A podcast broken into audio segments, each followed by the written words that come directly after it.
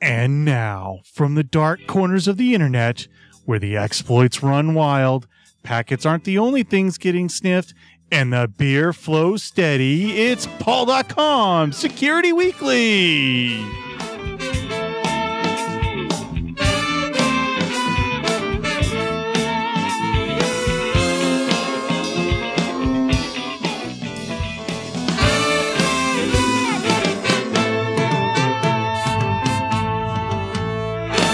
Sponsored by Tenable Network Security, the creators of Nessus, the world's best vulnerability scanner. Tenable Security Center extends the power of Nessus to reporting, passive vulnerability scanning, log correlation, and much more. Tenable Unified Security Monitoring.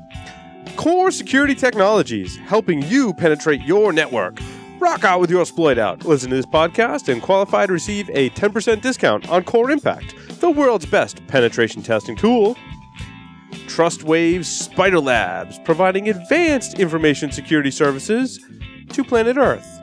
Visit them online at trustwave.com forward slash Spider Labs. And NWN Corporation Star Team, providing vulnerability scanning, penetration testing, risk assessments, and regulatory compliance review services designed to fit any organization and budget helping your organization's security go from good to great. Visit them online at www.nWNstar.com.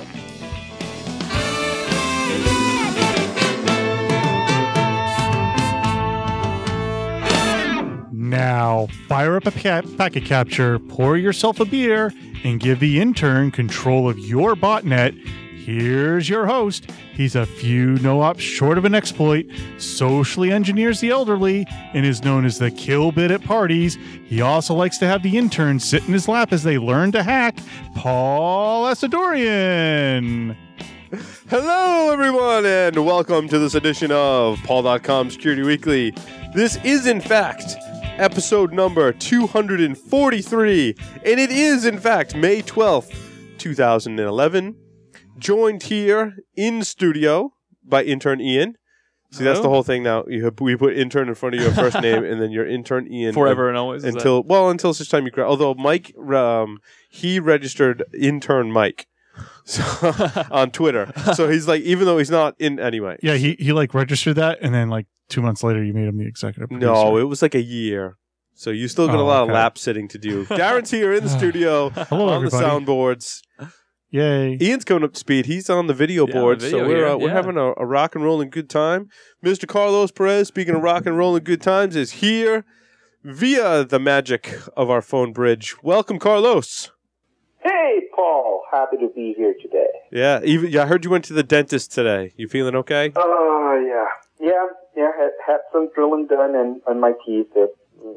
Haven't been taking care of my dentures a lot, so I have I have some major work ahead of me. yeah, I love the dentist. So, but everybody knows that. oh, yeah. My, my, my dentist is hot also. Yeah. It's PaulDotCom. We all have hot dentists. oh, yeah. John I heard Strand. John Strand might be joining us. I'm not sure if he's here yet. We're still waiting That's for a no, John. I guess. Uh, we're, we're, uh, we're still waiting for uh, Someone someone joined. our, Yeah, guest. heard Ma- it is that Marcia? Are you there? Yes, that's Marcia. Hi. How are you? Fine. How are you? Good. Good. We're just gonna we're gonna finish up some announcements really quick, and I'll come back and I will give you the, a proper introduction. Okay, sounds good. Okay, thanks.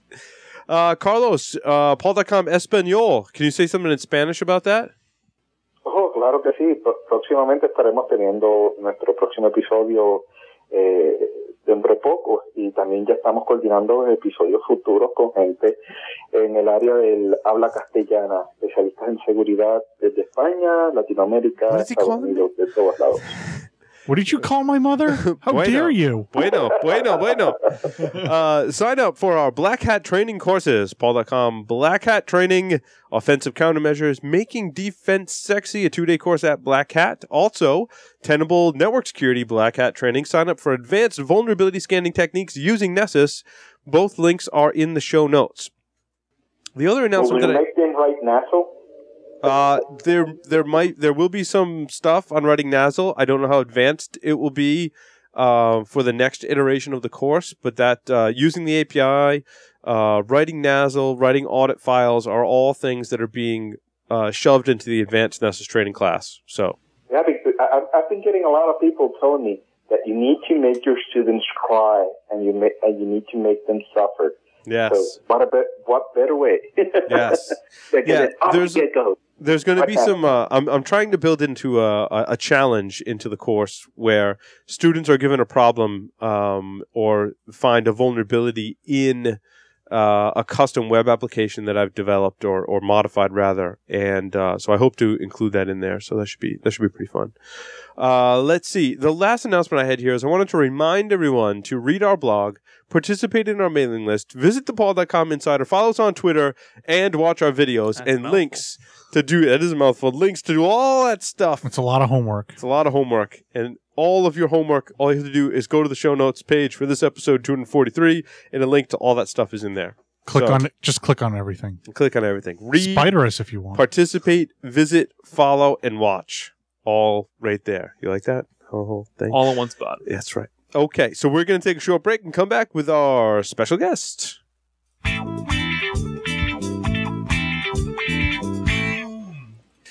It is our pleasure to welcome Marcia Hofmann from the EFF, a senior staff attorney, where she focuses on computer crime and security, electronic privacy, free speech, and other digital civil liberties issues. Uh, prior to EFF, Marcia was staff counsel and director of the Open Government Project at the Electronic Privacy Information Center. Welcome, Marcia. Thank you. Thanks for having me on. Yes, it's a pleasure to have you on. I'm told you gave uh, a ShmooCon presentation as well. Very nice. We were there at ShmooCon. Uh, yes, I did. Did you see my presentation? Uh, I did not. Sorry. Well, that's okay. That's why I'm here today. Okay. Yeah, you can tell us all about. So I, I guess that's a good place to start. Um, so what was the topic of your ShmooCon presentation?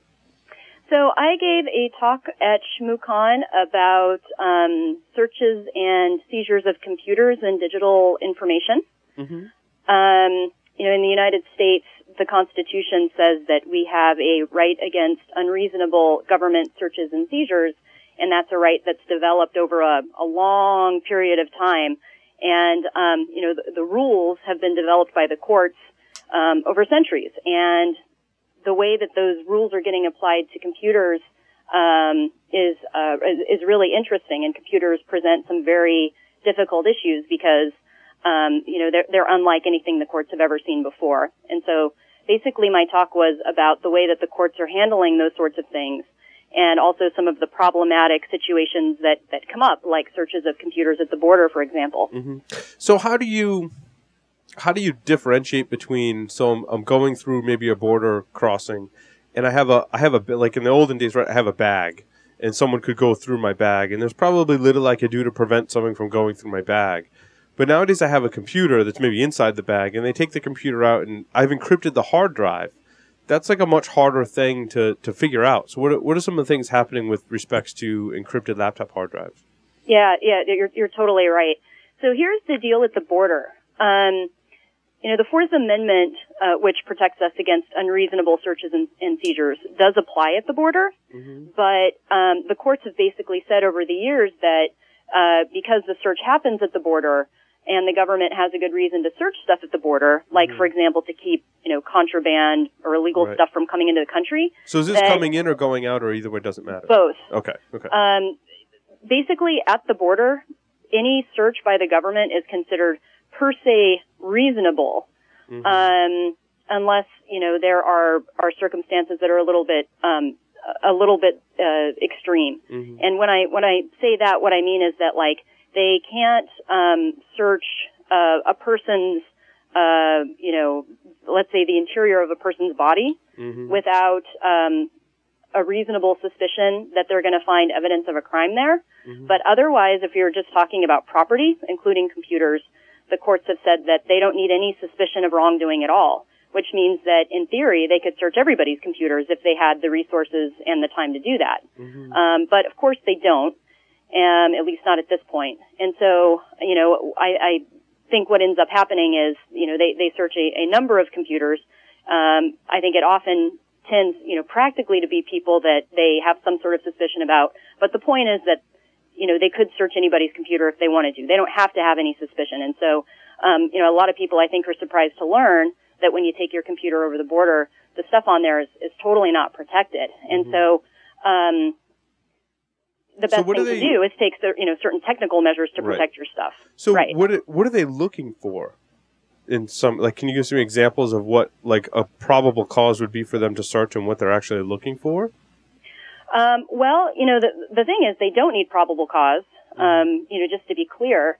Um, Mm-hmm. So they, just like crossing the border is probable cause. In other words, Well, you know, the, the, the thinking about it is, you know, they, they have an interest in making sure that illegal stuff doesn't come over. And so, um, considering that people are crossing the borders and, you know, kind of putting themselves in that situation, they can, they can just search willy-nilly and that would be okay. Mm. Um, as a practical matter, I think that, uh, you know, what they tend to be looking for often, um, is evidence of a crime like, for example, um, you know, in the computer context, uh, perhaps child pornography might be something they might often be looking for. You know, perhaps if you are a traveler coming from a certain country and, you know, you, uh, you know, fit a certain profile, they might think that you are the type of person who might have that on your, on your laptop. And so they might look for that. Mm. Interesting. So in crossing the border, you're you're required to submit to them taking your PC. Is that so? Say I had an encrypted drive. Is that also am I required to give you access to it, or do I just give you the physical box and say you can do whatever you want to with it, or do I need to give you my keys as well? Yeah, that's a super good question. And, um, you know, the deal with that is this. Um, they can't make you turn over your encryption keys or passwords or anything like that. Um, only a judge can make you do that. And um, sometimes not even a judge can make you do that. And the reason is um, there is a Fifth Amendment privilege against self-incrimination. And that privilege says that, you know, the government can't make you uh, give testimony against yourself that would be incriminating. And a couple of courts have looked at this and they've said that, um, you know, government demands uh, for passwords, or if the government tries to force you to turn over passwords or encryption keys, um, that is stuff that that falls um, within that protection. Because basically, what they're what they're trying to force you to do is admit that you have control over certain stuff that you know might be able to uh, incriminate you in certain circumstances. And so, um, you know, the courts so far have basically, you know, said that in, in those particular cases, the government can't force you to do that. Um, now, I have to say, I do think as a practical matter, um, it depends for the traveler, right? Whether they're comfortable refusing to provide that sort of cooperation. And I think that this starts to get really tricky for international travelers because they might be worried that they're not going to be able to enter the country if they're not cooperative. And um, so, you know, whether or not you want to give over your passwords when they ask for them may be a different story. hmm So, Go ahead, right Carlos. now, uh, this is also including, let's say, mobile devices like tablets and and phone, uh, smartphones, right? Yes, absolutely. Because And one of the things that thing is that, uh, let's say, I, I saw the case uh, in Massachusetts where even police officers in normal stops were taking uh, cell phones and just copying off data out of them.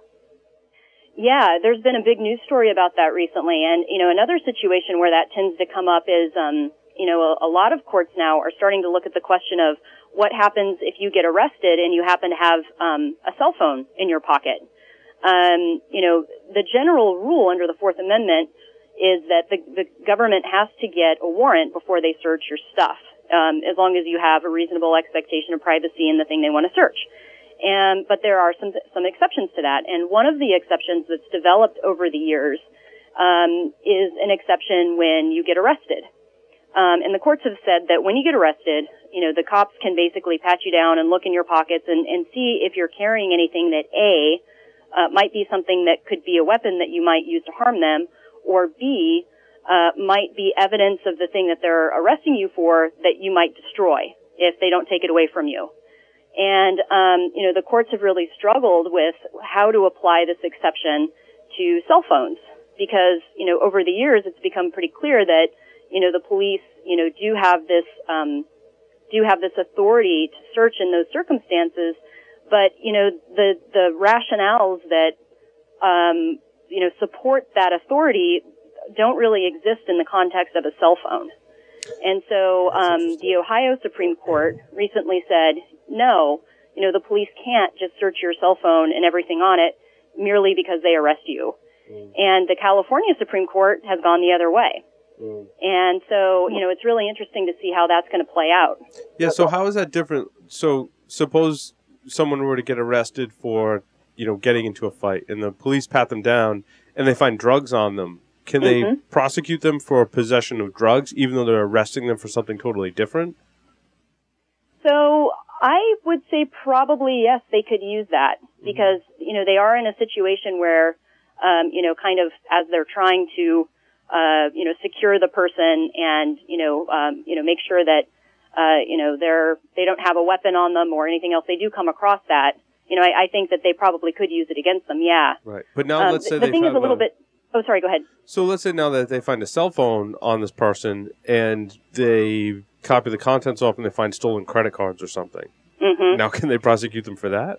Well, I know that's, you know, I think that's the big question that's Mm. kind of out there. Mm. You know, I think for one thing, um, they should have to get a warrant before they look at the contents of the cell phone.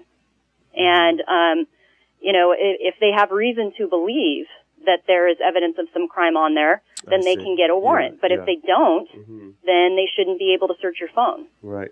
And, um, you know, so I, I think that that's where this, you know, really interesting legal battle comes into play because, you know, we're going to see how the various uh, courts decide it. And, um, you know, it looks like the states are going different ways. So maybe that's something that the Supreme Court's going to take a look at. And, and that's typically how it works, right? If there is a particular ruling where the states start to become split, the U.S. Supreme Court will weigh in. Yeah, often, often the Supreme Court will. Um, you know, it's really up to the Supreme Court which, which cases it wants to take. Mhm. And so if it sees an issue out there where courts are going different ways and it just wants to settle the question, you know, once and for all, often it will take the case. Right, right. So, what can we do to protect our data? Say, when we're, I mean, a lot of us in information security listening to this podcast, uh, we cross borders all the time, right, to go speak at conferences or visit different countries and, and, and that kind of stuff. So, what can we do to protect our data uh, in the best way possible that won't get us in trouble either way? So we have a few suggestions about that, and you know these are these are not either or things. I mean, you know, we suggest that you do as many of these things as you want. You know, I think there's obviously a trade-off between how much time and effort you want to put into securing your data, and um, you know how convenient you want your travel to be. So um, one suggestion that we have is you know just carry as little data as you can over the border.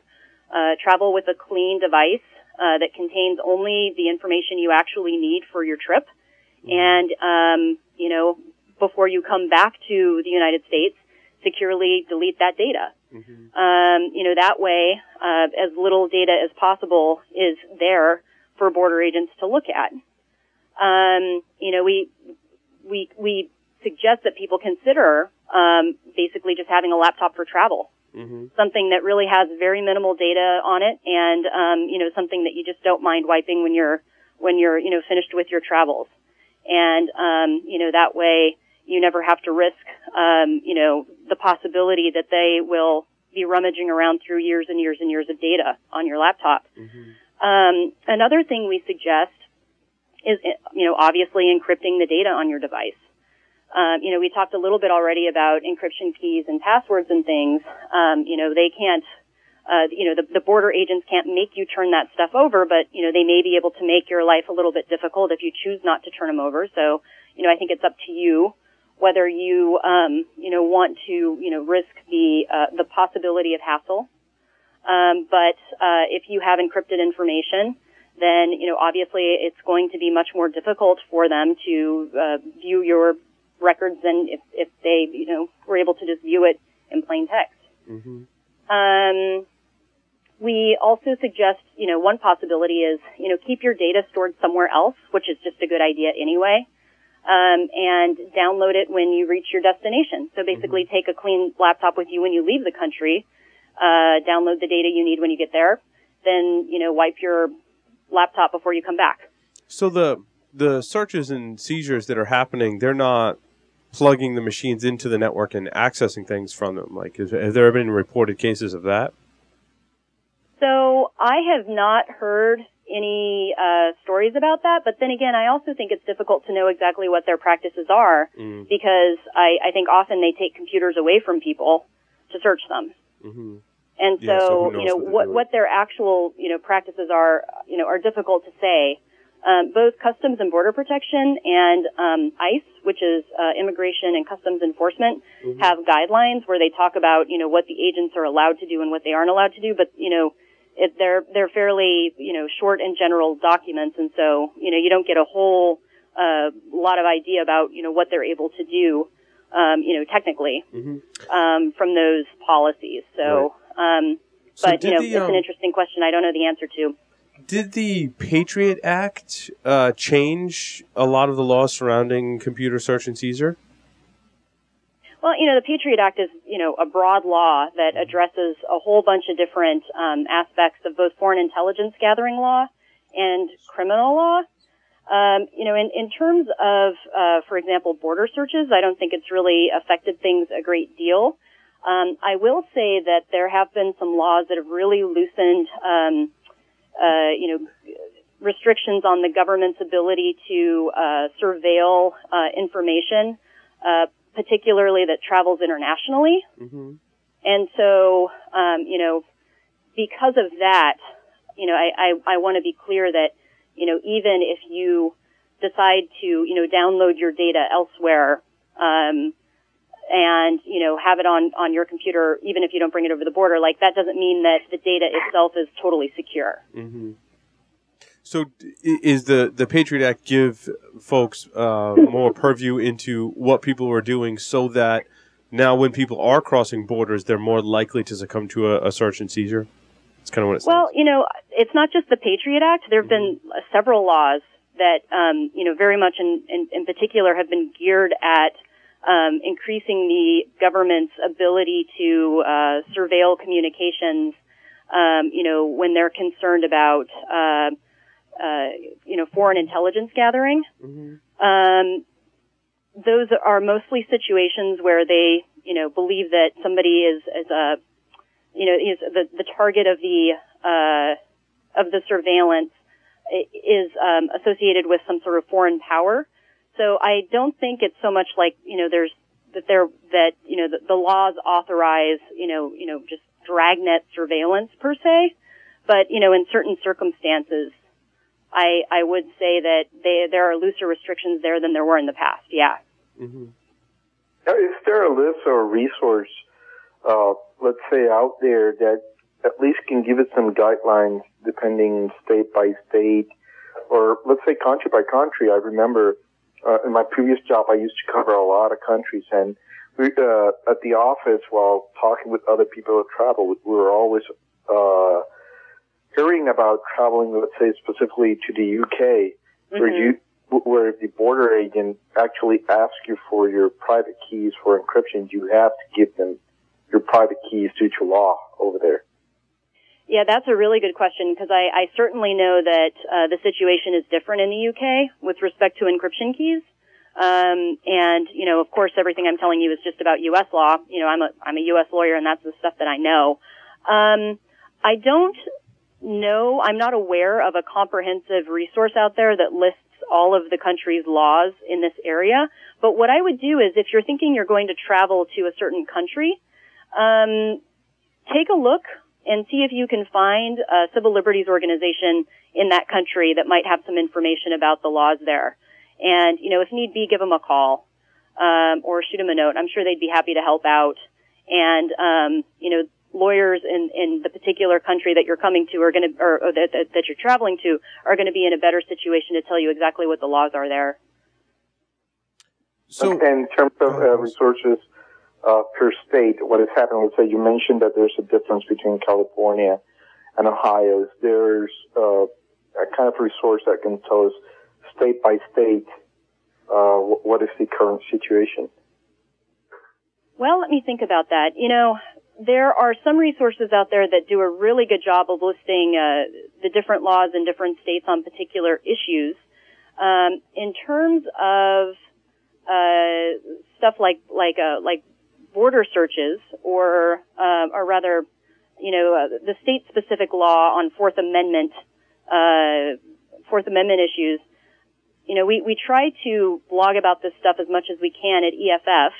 Um, the ACLU, I would say, is a good is a good spot as well.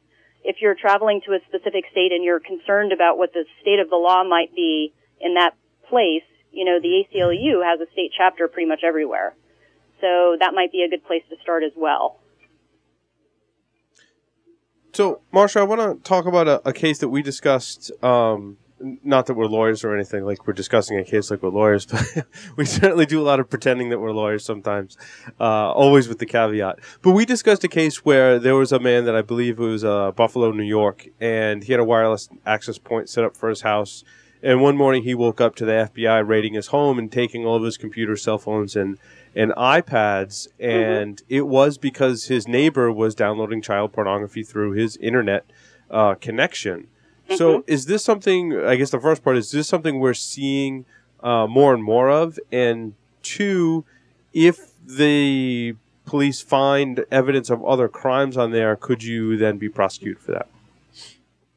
Yeah, that's a really good question. We've been talking a lot about that case around here too. Mm-hmm.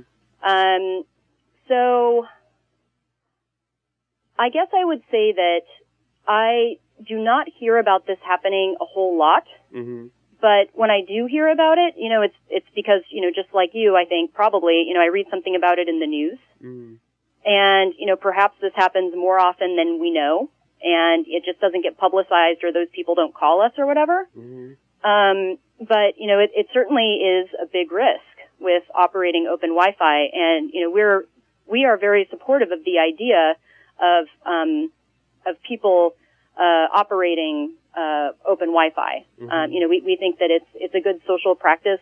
It's a it's a good thing uh, for society in general when you know you're you're able to connect to the internet pretty much wherever you are, and you you may have very good reasons for doing so. But you know, there's also that risk out there that you know somebody might use your Wi-Fi and they might do something that that looks pretty bad, mm-hmm. and um, you know, the, the, the powers that be may not realize that it's not you. Right. Now, is, and, there, is, is there cases of like non electronic stuff that along those same lines that can help us out? Like if, I don't know, if I leave a stick in my garbage can and someone impales himself on it, or, you know, is, is there other things like that that we can draw from to, to help guide us in this situation? That's a really good question. I, you know, I guess I haven't thought about it a whole lot. If you have suggestions, I'd love to hear them. Mm. Um, you know, I, I think that uh, this tends to be kind of a unique situation because in the physical world, perhaps it's generally easier to tell, um, you know, that that a person is, uh, you know, Tom instead of, of Jim. Right. Um, or if someone's using my resources to commit a crime, in other circumstances, that seems like a more cut and dry kind of thing, right? Well, yeah, and you know the way that the law has developed, um, you know, there are concepts of like, you know, conspiracy or aiding and abetting, but you know, the general idea there is that you have to, you have to have some intention that that the crime be done. You know, right, right, right. And so, like if I leave a loaded weapon in my driveway and then someone picks it up and shoots someone with it, like that's different than leaving my Wi-Fi open, right? Well, I, I, I have to say I've never seen a case where you know a judge has decided that one. You know, I, right, I think right, it would right, be you know pretty you know irresponsible to do that. But at the same mm-hmm. time, I mean, you know, why would you leave a? I mean, wh- what good reason would there be for leaving a loaded gun in your driveway, yeah, right? Because you know and there are all da- sorts of good reasons for having open Wi-Fi. Yeah, because you know it's dangerous to leave the gun in your driveway, but you're not. I mean, you're not running under under the assumption that it's dangerous for you to leave your Wi-Fi open, right? Right. Mm. Exactly. Mm, and um, you know, it, it, just because you know somebody may use your Wi-Fi for something that's really bad doesn't mean that you meant for them to do it or right. that you had any part in it. You know, like if someone steals your car, obviously they stole your car and did something bad with it. I guess maybe that's a better example. Well, but but then again, I mean, still, I mean, it, it's your car. I mean, you don't mean for them to do something bad with it, yeah, right? Yeah. Yeah. And same thing with your Wi-Fi. You don't mean for someone to do something bad with the Wi-Fi.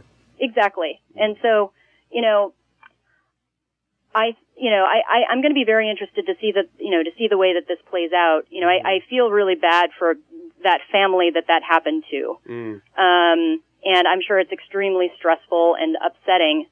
And, you know, you, you raised a really good question earlier, which is, okay, so suppose they take the guy's computer and it turns out he wasn't the one, you know, doing the thing Right. that they were concerned about, Well, but they, they took- find something else on there, right? They took all his computers. Now, Right. if they raided my house, they'd be here. First of all, they'd be here for a while, loading, you know, unloading all the computers. But that's a that's a huge inconvenience for something that you know it wasn't a crime you committed, right? No, totally.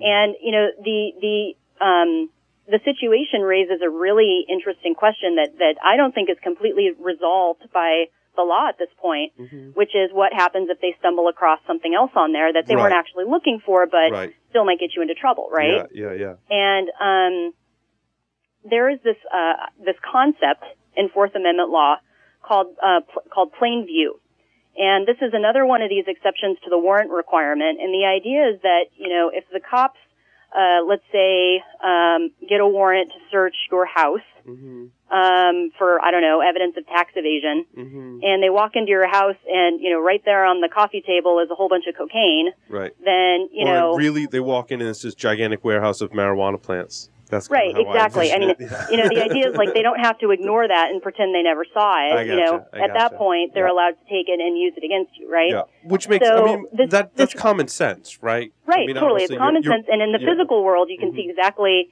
how that how that works, right? Right. Right. But you know, ra- there are all kinds of interesting issues about how you apply that to computers and to data, right? Mhm. I mean, what is what is in plain view exactly on your Mhm. computer? Mhm. And um, you know, there have been situations, uh, you know, there there have been these cases where uh, you know the police search a computer to look for one thing, like let's say child porn, and then they're like, well, you know, we can't be sure that every file on it isn't child porn unless we look at it, because you know people Mhm. could be changing the extensions or whatever, you know, trying to mislead us and make it think Mhm. make us think that it's not child porn. So we have to look at everything just to make sure. Mhm. And then you know they stumble across something, and then they say, oh, hey, sorry, plain view. Mhm. And um, you know the courts have gone you know different ways on that. Um, although I think it's worth noting that recently um, a federal appeals court, which is you know a pretty high level court, um, basically said that you know it's really inappropriate for the government to you know to pull stuff like that, Mhm. and that you know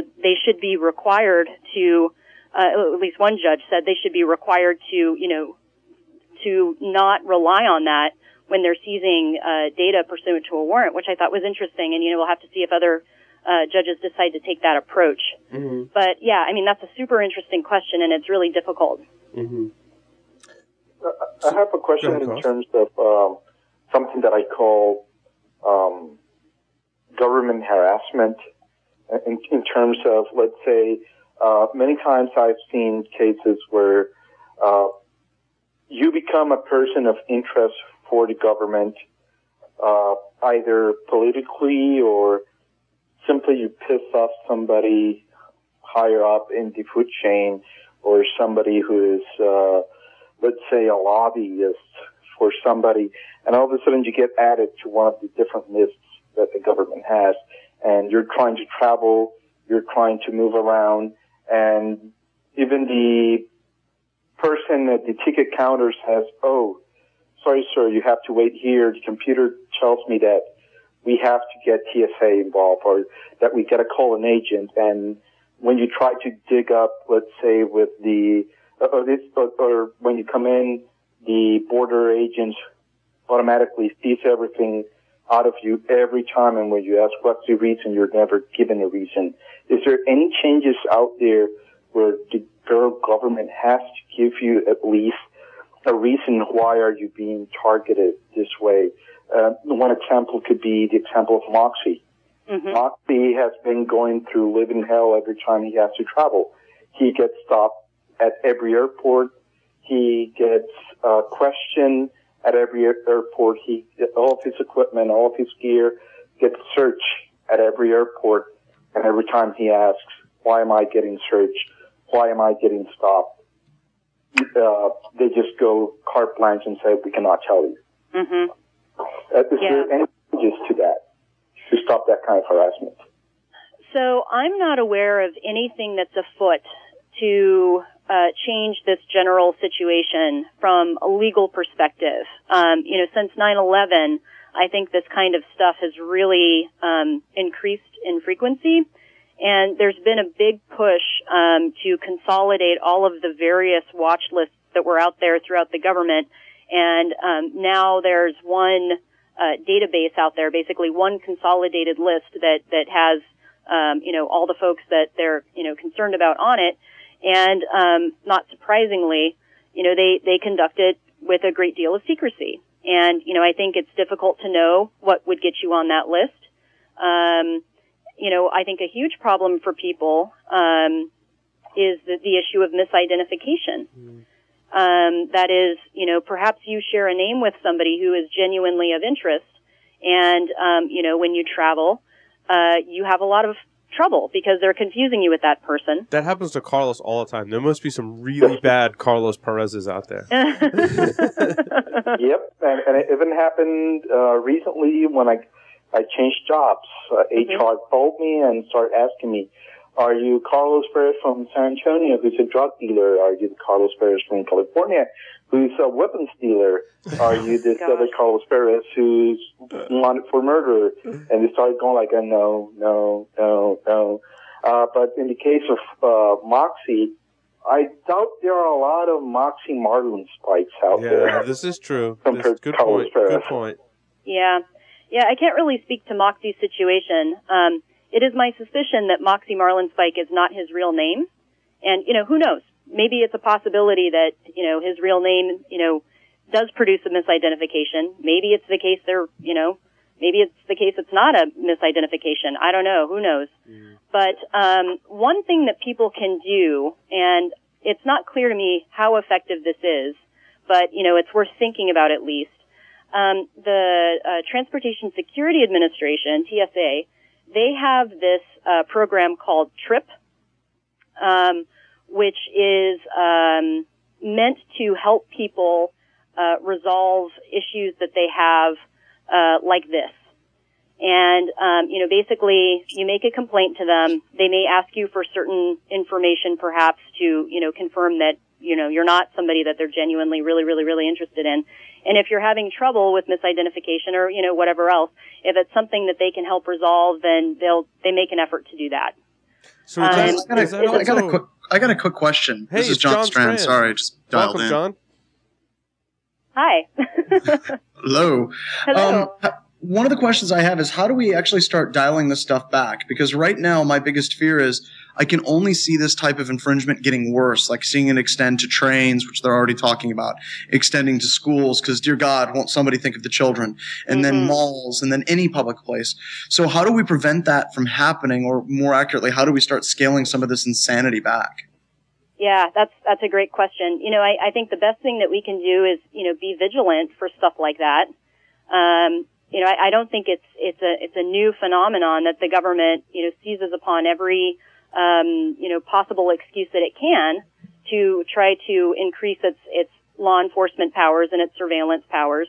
And you know what we what we try to do at EFF is you know when things like that come up, we say, come on, is that really necessary? and you know we try to engage in that debate and um, you know I, I like to think that that you know we're fairly successful at you know helping to convince folks that you know some sometimes these are not great ideas um, of course I think that the circumstances of the day often tend to play into this and after 9/11 there certainly was you know a lot of ramping up of this kind of thing um, I don't know. I mean, maybe maybe I'm naive about this, but you know, I, I do think that this is very much a pendulum, and I think that there will come a point where perhaps there's a feeling that the circumstances of the day don't really require us to have you know this extent of you know law enforcement authority, and then maybe we can start thinking about how to scale it back a bit. Marcia, I had uh, I had a question uh, in terms of the TSA, and this is a personal experience that I had, and I'm wondering how it would apply to the digital computer search and seizure that we talked about. Uh, so I was traveling through uh, airport security. I checked my bag. My bag had butane lighters in it. They took my butane lighters because it was on their list of things that you should not have in your luggage. And I, after a significant amount of research and phone calls and and questioning personally TSA agents at the airport that took them, I have absolutely zero recourse for getting my personal items back. hmm So could they just take? What if it was a digital item that they thought could have been something that was, you know, not allowed? Can they just take it and then you have no recourse to get it back? So, you know, I I mentioned before that ICE and uh, CBP have these policies that are, you know, they're public and they're out there. And um, I don't know exactly how this works with TSA, I have to admit, but for CBP and ICE at least, um, you know, if they seize um, a digital device or, or uh, yeah, if they seize a digital device, they're supposed to give it back to you within a certain amount of time. Mm-hmm. And, you know, not surprisingly, they keep that a, a bit vague. And I think it's, you know, for them, the amount of time that they, uh, you know, aspire to keep it mm-hmm. is going to depend on things like whether, you know, there's encrypted data on there and they're having a hard time getting access to that data or, you know, perhaps whether there's a big backlog of things they need to search. But in theory, you're supposed to get your stuff back at some point. Right. So TSA is not supposed to just be able to take your stuff with no recourse. like I said, TSA I'm not 100% Yeah, sure about, but I it's can't imagine that they're allowed to do that. I mean, I, I would think that, um, you know, when they took your, your lighters, did they give you, uh, some sort of a, uh, you know, like a, like a, like, I guess a receipt? They left me a note that was not specific to the items they took, or uh, it was specific to the airport that took them, but that was about it. But there was no like number associated with like the items they took or anything. Right.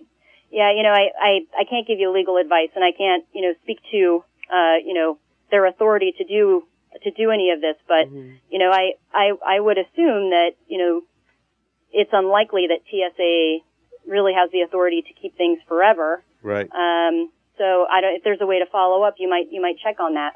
So they told me that the items were destroyed. Okay. Which I guess, in the terms of a computer device, if you believe them, then obviously they're not going to present any incriminating evidence against you if your devices were destroyed. But still, I didn't think that was that didn't sit well with me. It still doesn't. Dude, gotta let those letters go. I can't let it go. I, okay, so I've since bought new lighters, and uh, I, I like to think I've moved on. I'm just, I guess, cautioning other people. Um, so, thank you, John, for bringing me back to reality. So, the next question I had, Marcia, was I wanted to talk about a case, and I, I should have said this to you before, but I wanted to talk about a, a, a person called Eric Stetz. And Eric was a very strange individual um, that was very paranoid, and he set up in his apartment uh, a booby trap and he basically duct taped a kitchen knife to a crutch and put it around a rubber band so that when people would open his door, this contraption would come flying at them. Lo and behold, his landlord goes into the apartment, opens the door, this thing comes flying at him. Fortunately, the landlord was not hurt. Uh, and Eric, uh, I forget the exact. Char- again, I'm a, I'm a geek, not a lawyer by any stretch of the imagination. But there was charges brought against him, basically saying he can't do that. That's you know that's a bad thing to do. My question is if is kind of okay. So we're going to transition into the digital realm of what if we set up traps, right? Um, but in Eric's case, what if he had put a warning banner that said there are lethal traps if you go through this door? And the second part of the question is if we do this digitally, what steps should we take in order to one work with our legal department and warn people who are coming in our networks and systems?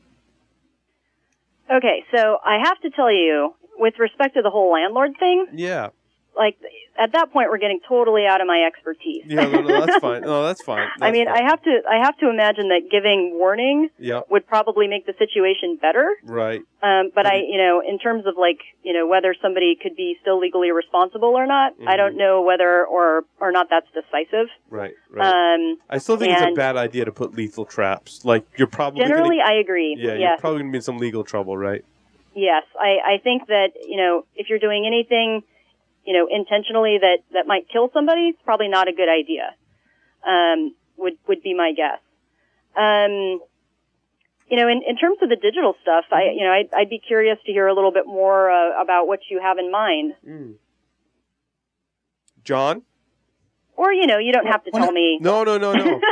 Well, one of the I was things just trying to get John engaged because John. So the background story here is that John uh, originally developed this research where um, we dubbed it uh, offensive countermeasures, and I've been helping out with it as of late, and we've been presenting about this. Uh, several different techniques that we can do to kind of take what John and I have learned attacking networks and apply it to defending networks. And Mm, we've got a lot of questions for lawyers. And since you're on the show, I thought I'd borrow some of your time, hopefully free of charge.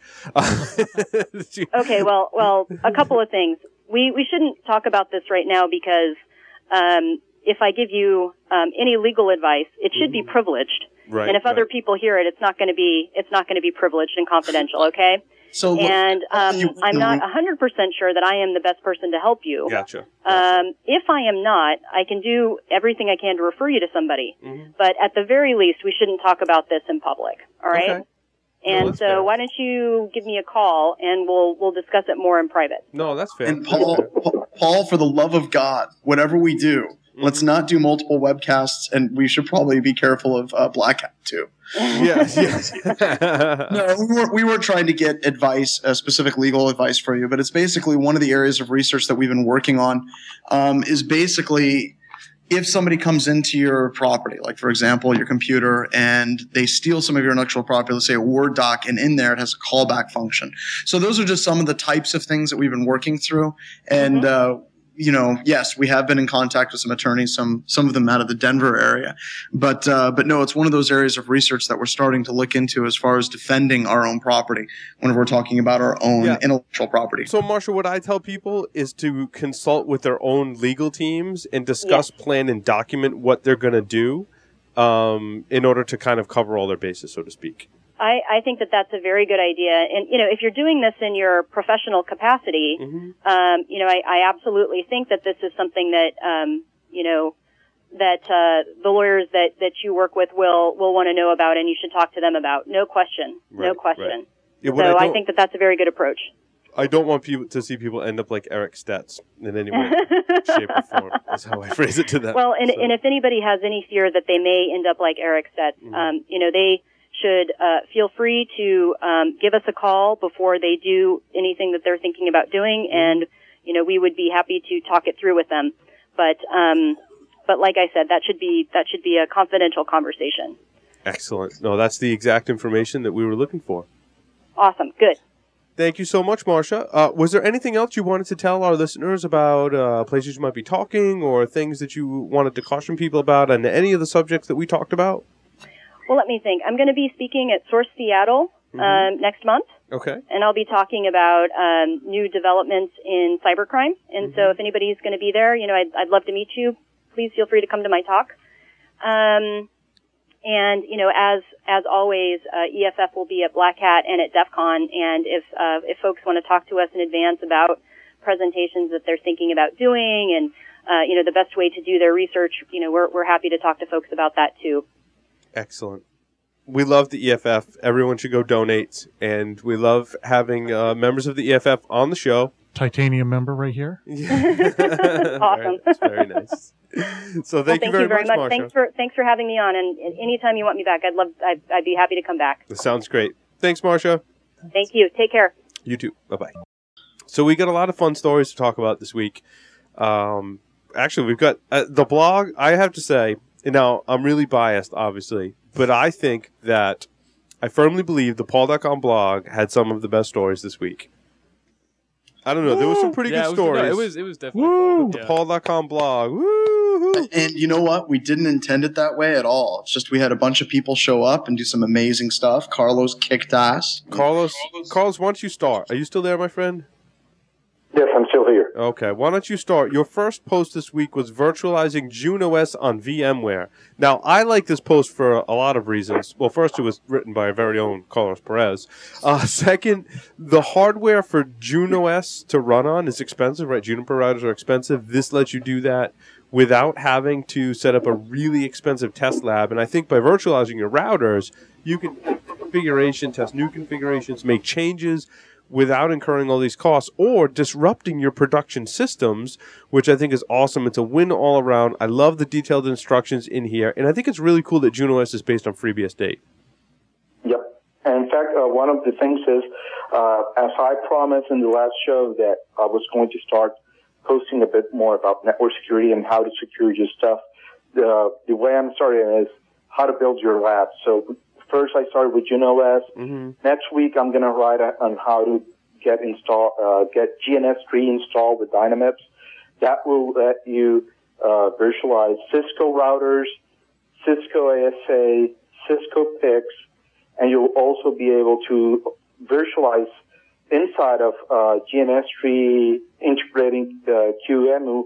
Um, Junos also, and you can build a full lab, routing lab, where you can even have frame relay, MPLS, OSPF, and you can start doing research, packet captures, testing different configurations for a Cisco environment or a mixed environment of Cisco with Junos. Mm. And probably, let's say, um, you can also put uh, Vyatta routers also virtualized inside QEMU. So one of the things is I want to start first. This is how you build your lab. If you have access to the images, you have your equipment. This is how you virtualize it. This is how you get it up. And after that, we're going to start going. Let, let's say one of the blog posts that I'm anxious to do is how to make life live in hell for somebody trying to do a brute force on your Cisco gear. Nice. Um, I, rem- I remember doing this in a client. We had some people from IBM come in and they just couldn't brute force the router. They, they were just banging their heads against against uh, a wall for two days, trying to get Hydra to work, trying to get Medusa to work, trying to get different uh, pre-built tools to work, and they just had to do a phone call over uh, to one of their guys over in the states. Uh, the guy in the states had to write them a custom Python script to help them brute force that router, and they could only do like um, two tries every every ten seconds. So they were going like, okay, let's drop it here. Let's not do a brute force. Because uh, my client at that time was of like, oh, I want, uh, I cannot use two-factor authentication. I had to use username and passwords. How can I make this secure? So I did it, did all the research using GNS3 and Dynamips, virtualizing his gear before we put that into production and testing everything out. Mm. Very cool. You know, I had some Vyatta once, and it was really itchy and kind of kind of burned. Viagra? No, What? Vyatta. Vi- Oh, Vyatta. oh. Yeah, the, the Linux. Yeah. don't don't get that bad. Uh, let, so that was a great post, Carlos. Um, the other post that was out there was using. This is one of my favorites. Using SSH logs for remote file includes. I thought this was great. That you can take something like a local file include and turn it into kind of like a remote PHP include. It wasn't really like a file include. It was like a if you tried to log in via SSH and included some PHP code in there, that ended up in the logs, and then you use the local file include to render those logs. It renders the PHP, which gives you a command interpreter. So it really takes local file include and turns it into shell. And how cool is that? Yeah, this is actually one of the people that many people need to start watching, Lanmaster 53. Um, he's a friend of PaulDotCom, he's a friend of SANS, friend of mine, and he has all kinds of crazy, weird things like that. So be expecting that there will be a lot more from him uh, coming up in the next few months uh, on the PaulDotCom main blog page. Land Masturbator 53, we love you. Yeah. Wait, was that his name? What was it? Let's go with that. I think Let's go with one. that. We'll go with that. Okay. Go with that. Yes. You should do that to your land every once in a while. Helps keep your pipes clean. Absolutely. yes. Did I just say that? What the hell Yes, just you just said that out loud. Save the show. Carlos, Nessus on Backtrack 5. I'm so excited about this. Yes, in fact, um, when I posted this, a lot of people did not know that Nessus now comes with Backtrack 5 pre-installed. Right. So just getting it up and running was quite easy. Well, we've known fact, that. uh, We've known that for a while. Not to Yes. say that we were part of any kind of coup to get this to happen. But you know, no, no. it's there now.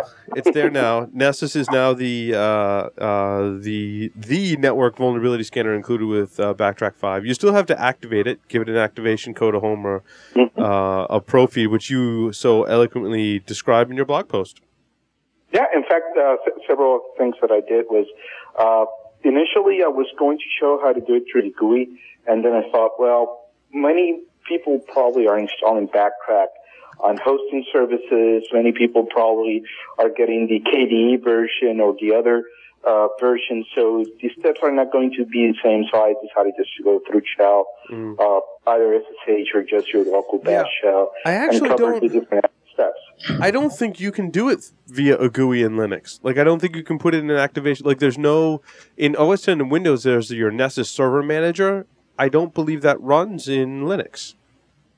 Uh, no, in, in fact, what you have is you have different menu entries Oh, Backpack I see. actually pull those commands for you. I see. Uh, so I, I covered how to run all those commands and, Right. and added the different caveats. Yep. Just a virtual machine, just a physical machine. If you're doing it via USB, make sure that you're always plugging that USB drive into the same machine because uh, the way Nessus works is once you have it registered, it will take certain information out of that box and include that into the registration. Well, and the So- home home and pro feeds behave a little differently in that respect as well. I think pro feed users might have a little more difficult of a time uh, with that whole process. But there's some of the things we're working on. I think it's great that it's there.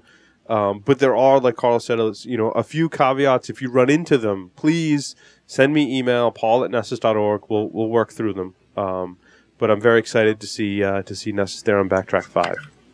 Yeah, and, and- and one of the things is, uh, with the new versions of Nessus, it takes a lot less memory to run Nessus. Mm. In fact, I was able to run it in a VM with only 512 uh, of memory. I was able to load up all my plugins, get it up and running, and connecting to it and using it. Nice. Uh, one of the things that you gotta also keep in mind is that Backtrack Firefox comes with NoScript.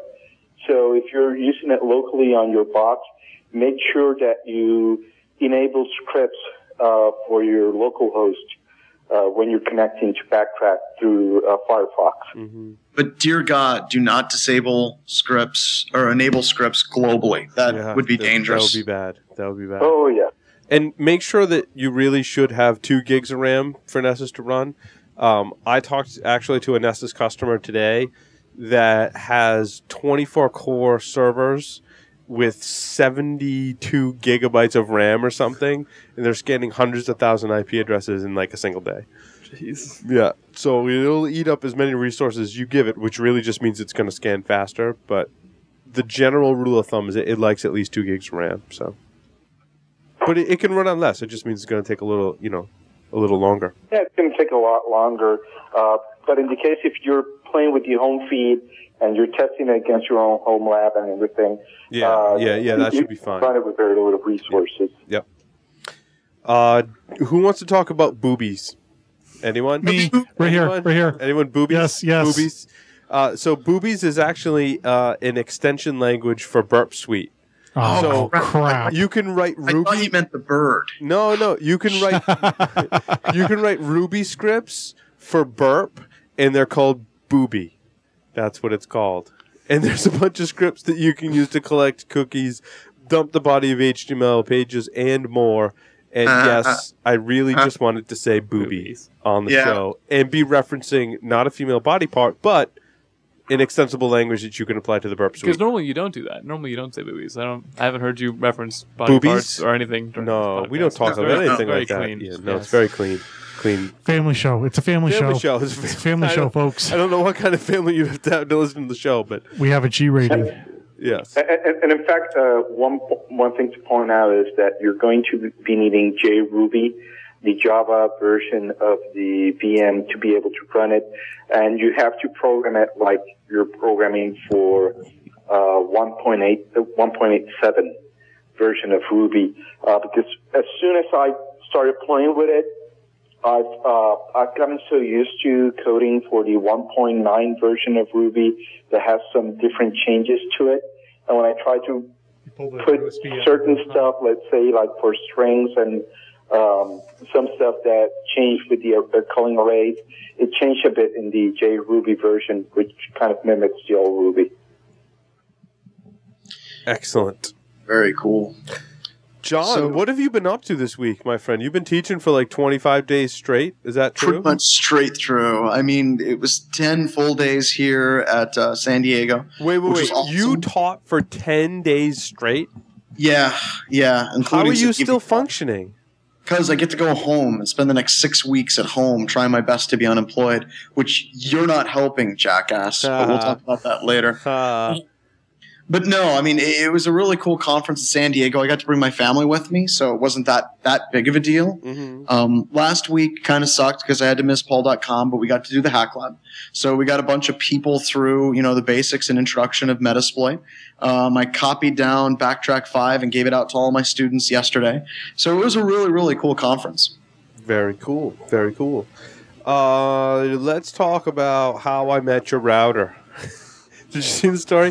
So, using DD-WRT, uh, the information leak that was published on December 26th of 2010, actually, um, some basically what this script uh, or this vulnerability allows you to do is you scan the internet for a certain port. That port in DD-WRT from the WAN side of the router leaks information such as the wireless MAC address. Then, using techniques from uh, Samy's presentation on How I Met Your Girlfriend. Did you see that? That's an. Aw- I started at No. BruCON. It's an awesome presentation. You take that uh, wireless MAC address, you run it through some Google geolocation services, because as they're going around and doing the Street View, they're collecting, collecting wireless. Yeah, yeah. So uh, essentially, what it boils down to in this blog post, you can go to a website that Shodan is hosting now. Plug in a wireless MAC address and it'll tell you the Figure address if it has it. And he got like I don't know, like eight or nine hundred uh, access points across the world. So Wow. So is that like a vulnerable version of DD-WRT? Yeah, Is it- vulnerable So version. if you're so if you're running an older version, then you'll be set. Correct. Okay. Correct. But that's cool because everybody patches, so it's not. yeah, Yeah, yeah. totally Especially fine. the router. The Hey, router. speaking of speaking of patching, um, Yeah. so I'm currently skyped in on my Mac. What's the worst that could happen to me? remote exploit for the win. Oh! Supposedly version 5.1 fixed this. Now, one of the things I didn't put in the show notes is some of my older systems um, are running like 10.4, which is still supported. and You can get security fixes from Apple for, but a lot of software doesn't run on it, including Skype.5.1. So you're stuck on Skype 2.8. And there was speculation in this post is Skype.2.8 vulnerable to this remote exploitation where someone sends you a chat message or API call? There's lots of ways to trigger it, and bam, they have remote exploit and they get access to your system. Now, is this a I think remote you said that about four or five hours ago. Uh, the exploit was actually uh, shown. What was it? It was a cross-site scripting exploit. Yeah, Yeah, Ian was that's what I telling me that just ask. before the show.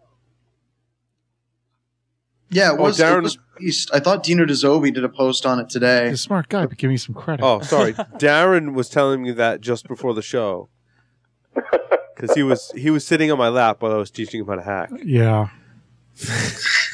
Oh, You, you missed you missed the intro, John. It's part Yeah, of the it was you- part you of missed- part of his intro. You tonight. missed that part of the show, Darren. I mean, John. that is so Have another freaking one. wrong. Have it. I do need another one. Can you get me more beer? already. Yeah. Wow. Oh, that's right. You live here. Yeah, I don't have to drive anywhere. It's great. So yeah, John. So basically, if you're running Skype on OS 10, you're screwed. Unless you're running an older version of 5.1, or you could just be vulnerable to cross-site scripting, which doesn't sound as bad as a remote exploit, but I guess it depends on how the attack is executed. How would a cross-site scripting work within Skype? Like, what would they give you access to? I asked you as soon as you stepped away from your microphone. Did you notice that? I would assume thought they would have to send you a expert. What the message hell? with something bad in it. Yeah, and then you click on that, and what? I don't get it. how. Can Can I go get you your super Yeah, beer sorry. now? Go get me a beer. Think about how So- Skype cross-site scripting works, Mike. Getting me a beer. So shit. Now what do we do? We lost one of the interns. I don't know. You have So, backup intern. It's up to us, John. Brave. How are you? I, I still want to know how you function after teaching for ten days. Yeah, not well. Mm. Not well at all.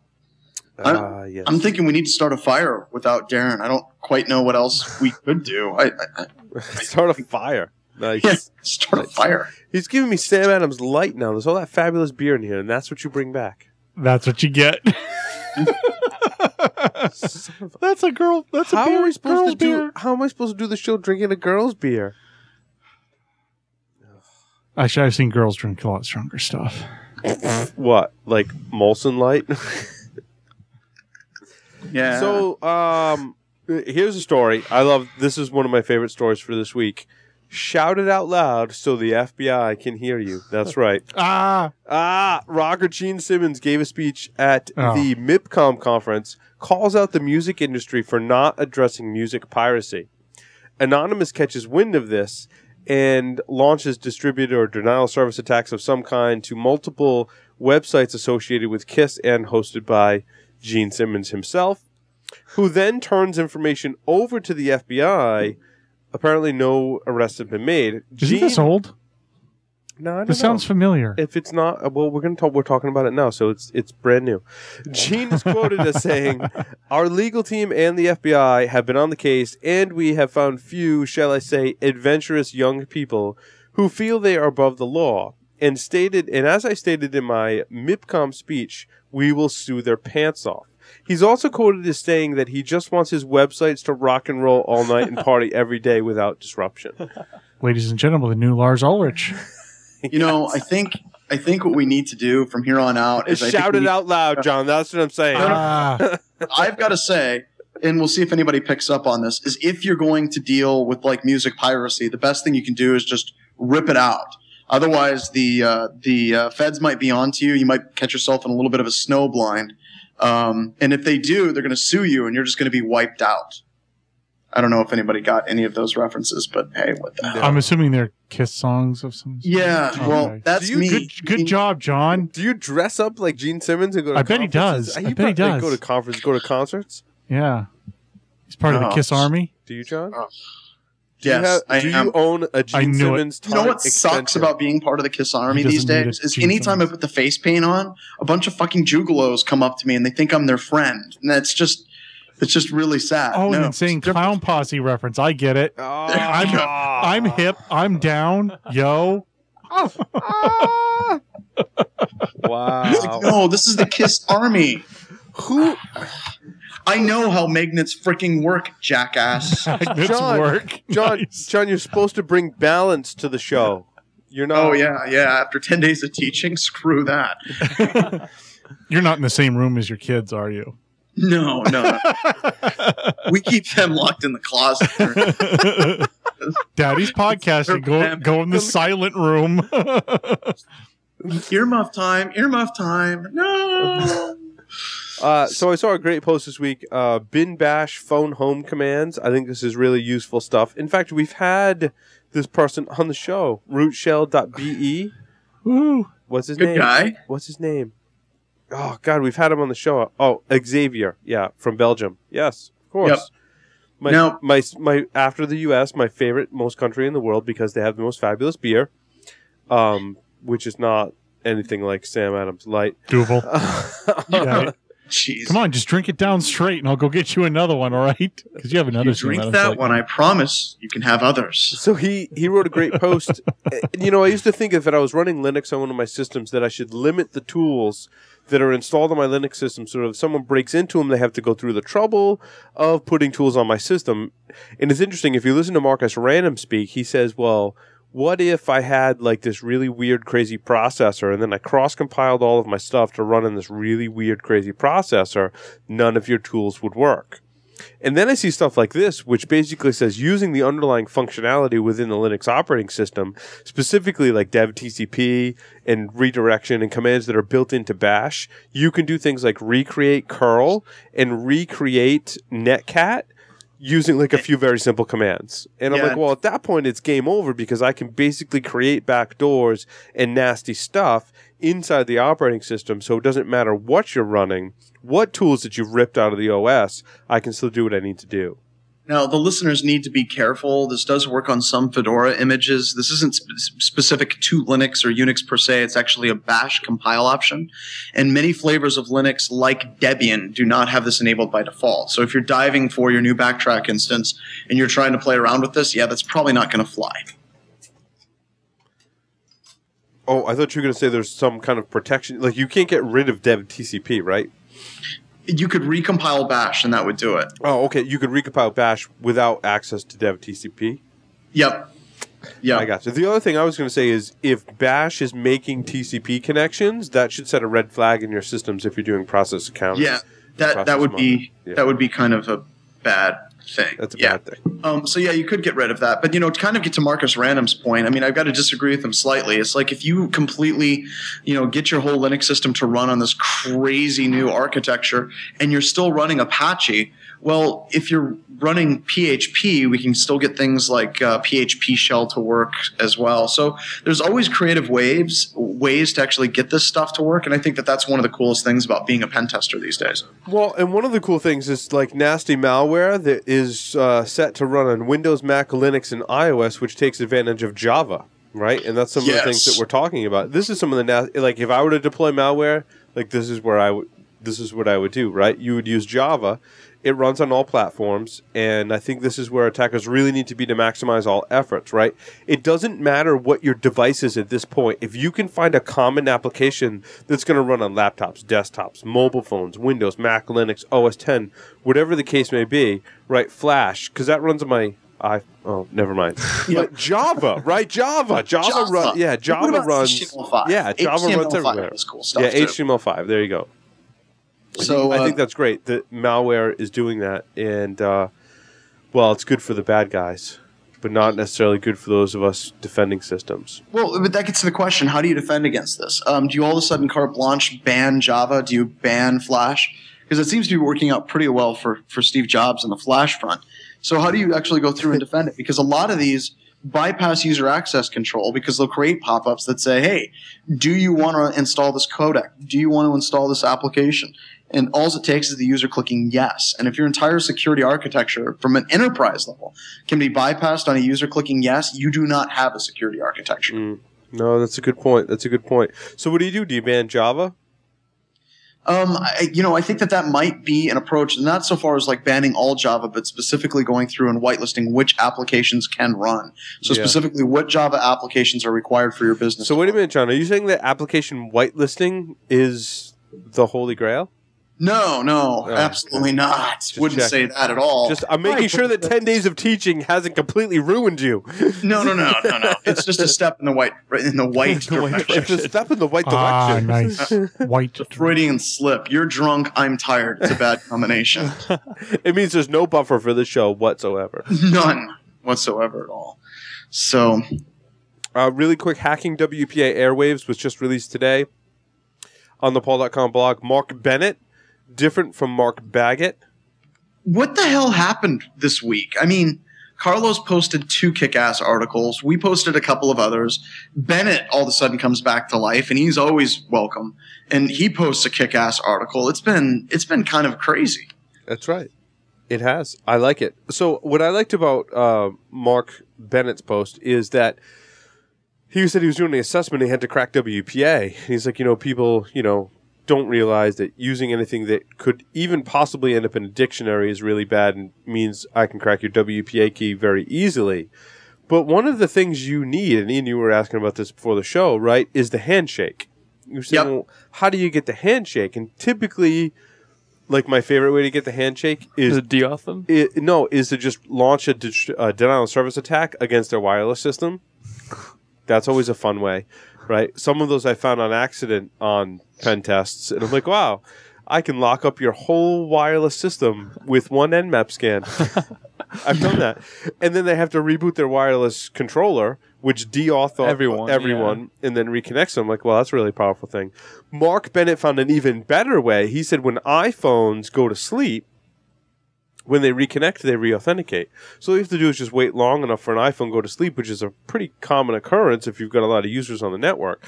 Also, the great thing about this is that the iPhone keyboard blows out the ass and no one wants to enter a really long random string on their iPhone. So if people have iPhones that are accessing a WPA network, they're likely something ridiculously easy to enter because their users don't want to be inconvenienced entering in that string. Now this was more the case before we had copy and paste because Right. before we had copy and paste it was horrible. So I suppose you could email the string and they could copy and paste and that would make it a little better, but still most people are entering it and fail. Yeah, that's just unholy. Well, why can't you just create a website that like people could go to to copy the key and then? Oh no, wait, that wouldn't work. Or you can use like, those valets. How do those, do those, do those work with? Um, we were talking about it oh, the time. Linksys ones. Yeah, do yeah, those, yeah, do those yeah, work yeah. with uh, with iPhones? Can you like you know do you plug your USB in the top of your phone? You know, like just beam it I don't in. like- think I- if someone makes an iPhone, I don't know if they make an I, iPhone adapter that you can plug in and syncs the I key. have no idea. That would be really. Maybe we need to start a new That's a new business. That would be our business. Get your I do WPA have to say, I'm, I'm really hating that when targeted iPhones go to sleep, I lose all my connection. I really have to find a way, a single command inside of it that will keep that connection open. You can use It's it it's for battery life. It's for battery life, Carlos. Yeah, but there has to be one command I can run through that SSH shell when I get into into the iPhone that will keep at least my SSH shell up. Oh, I see. So you're you're attacking Oh, when you're someone's phone. Yeah, the yeah, phone, yeah, yeah. yeah. Yeah, in, in, in fact, I have uh, two uh, post exploitation modules I wrote, but I've just been holding on to them because every time I test them and I, I get a show on an iPhone, uh, on my test iPhone, um, and I'm, I'm dumping out all the different databases, getting all the different information out of the, the unit. All of a sudden, the iPhone goes to sleep and boom, I lose my connection. And we're like, ah, crap. Now I gotta just wait for that iPhone to kind of, the user, uh, or myself and on my test iPhone hit the home button or just turn it on again. So I'm able to reconnect and get all my data.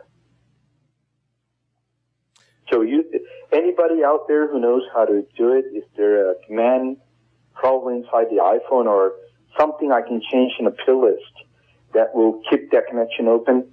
Do send me an email, please. Um. So here's a quote from an article that I found today that Darren also put in the show notes, and the quote goes: "Everyone, everyone, everyone, raise a glass. Get get your beer ready. Get your beers ready." There's here's some the quote. cyber here. Our critical infrastructure, such as the electricity grid, financial sector, and transportation networks that sustain our way of life, have suffered repeated cyber intrusions. Drink. Cyber crime has Drink increased dramatically over the last decade, says the White House in its cybersecurity proposal. It has become clear that our nation cannot fully defend against these threats unless certain parts of cybersecurity law are updated. I think that's four or five drinks. And that's a lot of shots. And it's coming from the White House, so drink extra for that. Is that a new rule? sure, why not? It's the double down. the double down of That's computer security.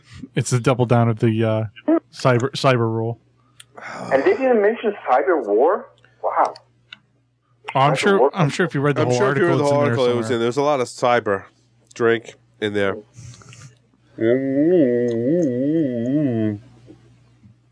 We'll This is the where the sto- we'll intern that to the the drink is supposed to chime in while we're drinking for all the cyber, Ian.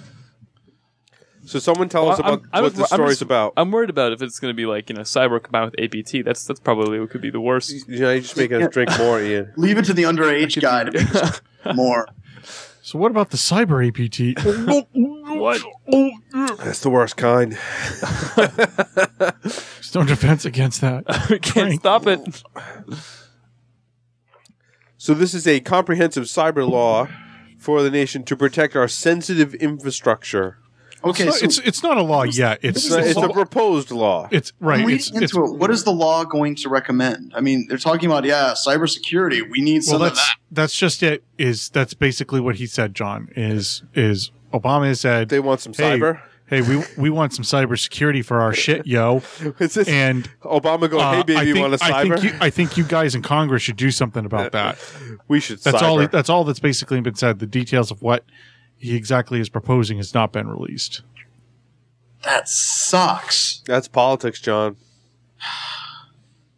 We need to, more cybersecurity, and, and that and that's what they're doing for us, John. They're giving us more cybersecurity because that's We what we need- need. We need more beer because this is going to get this is going gonna get suck. messy. I mean, the reason why I say this is going to suck is because it, you know, if the government steps in and starts telling us how to secure our networks, what we're going to get is more stupid compliance crap on top of everything else we've been dealing Okay, with. and that's the other thing that I read from this article is yes, that is exactly what we are going to get. We are going to, so what ha- the pieces that have come out is that there's going to be a congressionally um, approved appointee to uh, the Department of Homeland Defense that will be the cybersecurity czar. Drink some more. Um, that Oh, man. will uh, ex- do exactly that. They're going to draft more crap, more uh, of, of uh, standards that More cyber standards. more cyber standards, drinks more that you know, okay, you you want a nuclear facility? Well, you now need to apply to whatever the PCI is that the Department of Homeland Security has has decided for for uh, nuclear uh, nuclear facilities. Oh, that's gonna that's gonna be awesome. It's gonna be great. It's gonna and the next the thing they're gonna do is they're probably gonna stand up and basically say anybody that does cybersecurity must have a CISSP because that's Right. gonna fix everything. Exactly. Or they need to be you, you. suck. They will come out and they will say you need to be John Strand. Oh, that's that's good. Since I'm letting all my certifications expire, I can see here in a couple of years they're gonna be like, "Yeah, you're not qualified to do a pen test." Why? You don't have these certifications. Yeah, you, you didn't pay You don't five. have the You, cybersecurity. you went. You let you let six months go by and you didn't pay five hundred bucks. So yeah, you're not qualified to do it anymore. Um. So Chris Nickerson's show is canceled yeah. that sucks. A moment of silence. No, wait. oh no, wait. That's some. That's somebody else that looks like Chris Nickerson, but isn't. Christian Slater. Yes, that's the guy. some breaking in show. oh. I hope I oh, don't. What did he get- uh, uh, what- uh, I hope I, I hope I don't run into him at DEF CON now. He's gonna cock they punch you. in the, I'm gonna they had duck. the first episode Armgate running and popping boxes. Say that again. On the on their first show, they had Armgate running on the screen, and that was what the per- person said. Oh, I had it running for 36 hours, and I got in. And all of a sudden, when you the camera comes in, what you see is Armgate running on the screen, running Metasploit. You mean Oh. Armitage. They, they almost got their facts right. Almost. nice? Oh, oh, oh, that's what they called it. Um, so if you want to watch a TV show that I think is all about this cybersecurity, Cybersecurity. I mean, why not, Ian? Right? Why not just point- go with yeah? at At, this this, point, point, just- what what does it matter? No, a, a- show We're that so actually drunk. really has been in, impressing me with respects to um, being pretty accurate with respects to hacking and security is the the new Nikita show. So there was give everyone a little history, right? The original French film by Luc Besson, La Femme Nikita, From which Nikita. was remade as The Point of No Return with uh, Jane Jane Fonda. No, one of the Fonda. There was a Fonda in it, right? She played Bridget. Nikita. Bridget. Bridget, Yeah. thank you, Bridget Fonda. Uh, and then there was the TV show La Femme Nikita with the nice looking blonde chick. that was Peta. Wilson. Yes, thank you, John. Wow, John's on top of this. then there was the most recent Nikita with Maggie Q. Oh, oh, oh. Yeah, hot Asian chick. Thank you very much, Carlos. Uh, took the words right out of my mouth. Is that the one? Is, is that the poster I saw where she has the tattoo on her leg? Yes, and she's sitting in the chair all seductively with like a handgun. Yeah, it's hot. Um, So she plays Nikita in this TV series, and I've watched all of season one, and I have to tell you that there are several examples. We should do. We've talked about doing reviews of TV and movie shows, uh, t- TV shows and movies with respects to hacking and technology. This one has some really interesting stuff. For the most part, it's accurate. Uh, the example I was giving before the show was there, um, Nikita, and she basically puts a mole inside the, the Black Ops government organization that she used to work for that pretends to be a trainee and collects information and uh, helping her take down the Black Ops organization, right?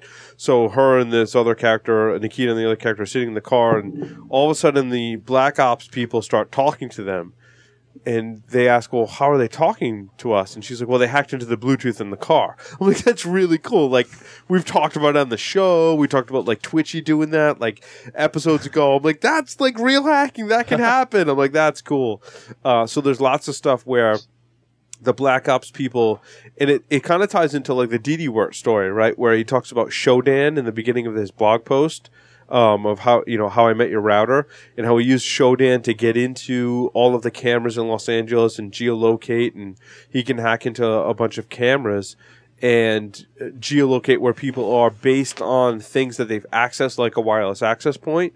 They will. Um, do that, the Black Ops organization will go, yeah, we're tracking the agent. They're in this location or that location, and we've hacked into the security cameras in that location, and they like bounce through all these security cameras. That's But that sweet. stuff's like possible, yeah, it's right? doable, yeah, and they talk a lot about Bluetooth hacking in that in that whole. There's a lot of examples of Bluetooth hacking. So, um, at one point, she lifts a fingerprint from a Bluetooth device from one of the guys and like recreates it to get access to a secure area. And she actually hands him the Bluetooth and she's like, Oh, I forgot how to enable pairing on this device. And he takes it and he holds down the button for three seconds and she lifts his print. and I'm like, That makes sense. Like That's most awesome. Bluetooth Right, earpieces, right? Like you hold that. Yeah. So it's really cool stuff. So way hotter than Christian Slater or Chris Nickerson put together. Not that I don't that's saying much. I haven't seen the show yet. I'll reserve judgment. Thank you very much. Taking it from someone who has given or received a lap dance from Chris Nickerson, uh, uh, uh, it's kind of blurry right now. Received. Sure it is. Received, Received. received. Any, anything other than that would be a little bit uh, light in the loafers, if you know what I mean. So, Darren, let's talk about some industry news. Give us the industry news for this week. From hold on, let me play my. I'm going to play my industry news I hope it's Uh, about 10 seconds long. bumper. Yeah. Yep, yep. So we, we spoke on Skype Well, early. everybody's got a fear of something. Not everybody. Sock puppets. Industry news with Darren. All right, so we'll, we'll we'll start off then with that. Speaking of sock puppets, uh, Sophos acquires Astaro, which is the home of our good friend Jack Daniel. Mm. So, uh, who is famous for his sock puppets that love to sit on the shoulders of interns during podcasts. And uh, yay, yeah, so yay, Sophos. I don't know. Is that is that good, bad, indifferent? don't I have no idea. I would I would say go online, jump onto Twitter, and follow Mr. Jack Daniel, which I'm sure all of our listeners already do, or you're an idiot. of course. Um, and see what he has to say about it, since he doesn't usually refrain You know, I was at from his opinions. I was at Charlotte ISSA, and uh, Jack was standing there. I don't know if you've seen Jack Daniel before. Very tall man, very long gray beard. You can't miss him anywhere. He's he is the ZZ top of security. he is. He's I a think- rock. He's a I think I might have star. seen He is a photo, rock star, actually, yeah. yeah. So, So I, I walked. He was talking to a bunch of people, and I walked up. I said, "You know, I've been looking for this guy I wanted to talk to." I said, "He's got, he's kind of tall. He's got a really long beard, and his name sounds like something you would drink. Who is that?" he just starts laughing. It was pretty funny. He's a cool dude. good guy. So I would say if you want an opinion on that, follow him because he And now he definitely works- share. Now he works. Now for he works for Sophos. Sophos. Interesting. Are they are they going to change the name of Astaro or just call it their firewall product? Don't know. I think they're going to call it their cyber firewall product. There's drink. So in other news, we were talking about this earlier that Skype has their own issue with whether it's excess uh, cross-site scripting or whatever. But um, Microsoft has acquired Skype for billions of dollars, quite a bit. Billions. so I'm sure their security. Billions. So I'm sure that their security posture will improve tremendously. I'm sure their OS 10 support will improve tremendously as Yeah, well. I'm sure it will. That's going to go. Oh, that's the other thing too. I saw that there was some report that someone was accusing Microsoft of just basically crapping all over Microsoft Office on Mac, and saying that they're really not even developing for it anymore. No surprise. Mm. No surprises there. And that and that is industry news from intern Darren. That was And it. I need some closing. That's closing all I got. That's why I said I hope it's ten seconds long. closing industry news. Hold on, hold on. Oh, uh, oh. oh, that was Oh, horrible. That was oh. horrible. Can I try at least it again? was. At least it wasn't the fail noise. Or that's what's coming now. Thanks. Jackass. And with that, Care- we. I was gonna say, careful how you piss off the guy that edits the show. We'll. we all love Darren? So That's we will, right. We will take a break and come back and wrap up the show. I could get pwned. I I feel so vulnerable. And it's going to be just like I had a zero day exploit. Hold me, I'm scared. Don't look at me like that. Maybe PGP is the answer. Someone hold me. PaulDotCom, your security blanket.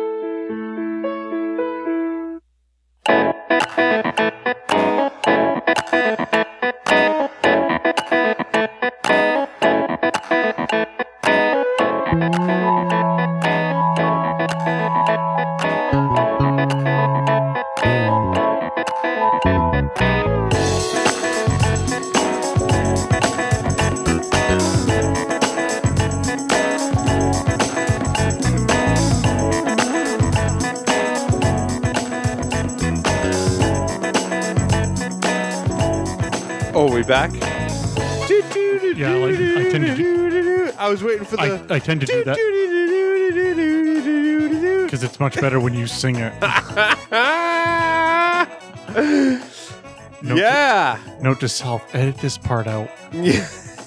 the whole thing. Starting now. Starting now. Thank you, everyone, for tuning into PaulDotCom. Mr. John Strand, Carlos Perez. You guys still there? Yes, Yeah, sir. here. Uh, our special guest, Marcia Hofmann. We were actually surprisingly, uh, how should I put it, gentlemen, for that for that Cons- interview. I was Of course, shocked. after I was she shocked. left, it Yes. all went downhill and went Con- to shit. considering but, that know, John Strand was on during the interview for an was. EFF and uh, actually asked individual, some intelligent questions.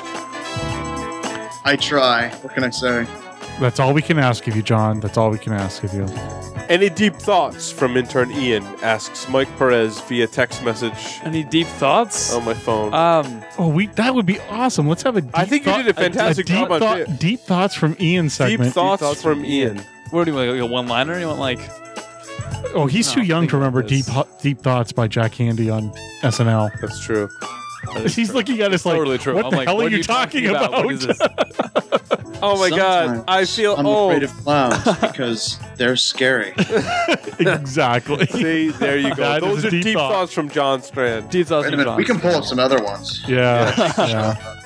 Well, again, thank you everyone for listening. Core discount code is Impact BSG. Darren, are you gonna get some constipated words to take us out? Well, I'm trying to think. Is it concept? It's like a, it's like a constipated truck rally why type don't we thing do? that he Why don't we do this? Why don't we do this? Why don't you take a deep breath and, in your own words, Darren, take us out. Say over and out, but say it in your own way without being constipated. Make it special. Please. Over and out, ladies. Ladies.